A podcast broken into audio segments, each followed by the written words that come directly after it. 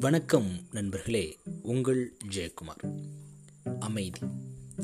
அமைதியை விட மேலான மகிழ்ச்சி வேற எதுவுமே இல்லை அப்படின்னு சொல்கிறத நீங்கள் கேள்விப்பட்டிருப்பீங்க. மகாத்மா காந்தியடிகள் அழகாக சொல்கிறாரு அமைதிதான் வலிமையான பேச்சு. மெதுவாகவும் படிப்படியாகவும் உலகம் உங்களை கவனித்து கொள்ளும் அப்படின்னு ரொம்ப அழகாகவே அமைதி பற்றி எடுத்துரைச்சிக்கிறாரு காந்தியடிகள் அவர்கள்.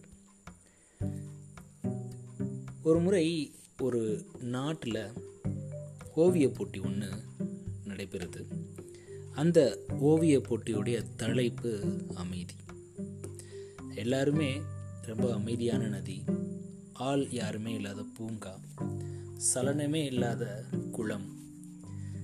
வேற ஆட்கள் நடமாட்டம் இல்லாத சாலை இப்படின்னு நிறையா ஓவியங்களை வரைஞ்சி அங்கே போட்டியில் அவங்க சப்மிட் பண்ணாங்க.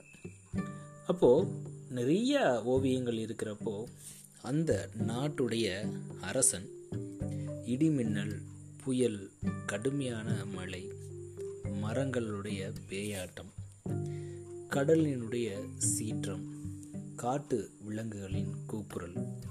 தலை தெறிக்க ஓடும் மக்கள் காணப்படும் இந்த ஓவியத்தை தேர்ந்தெடுத்தார். அந்த ஓவியத்துக்கு பரிசும் கொடுத்தார். இது அந்த அரசனுடைய அமைச்சரவையில் உள்ள அமைச்சர்களுக்கு புரியலை.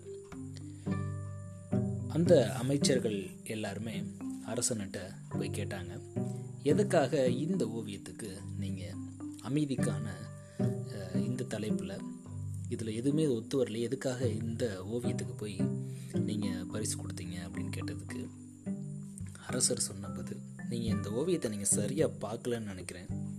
இவ்வளவு பதட்டமான இந்த சூழ்நிலையில் கூட அமைதியாக ஒரு பறவை தன் குஞ்சுகளுக்கு இறை ஊட்டிகிட்ருக்கு அதை நீங்கள் பார்த்தீங்களா? அப்படின்னு கேட்குறாரு ஆமாம் அதுக்காக இப்போ என்ன?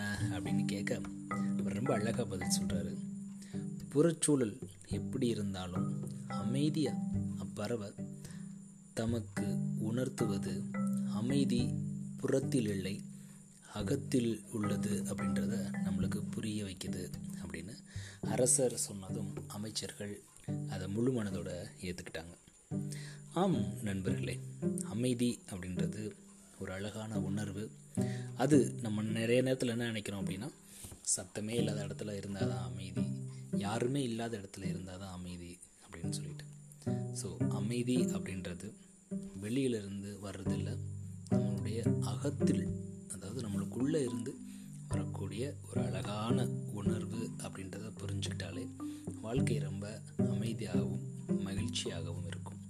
நன்றி நண்பர்களே மீண்டும் நாளே இன்னொரு பதிவு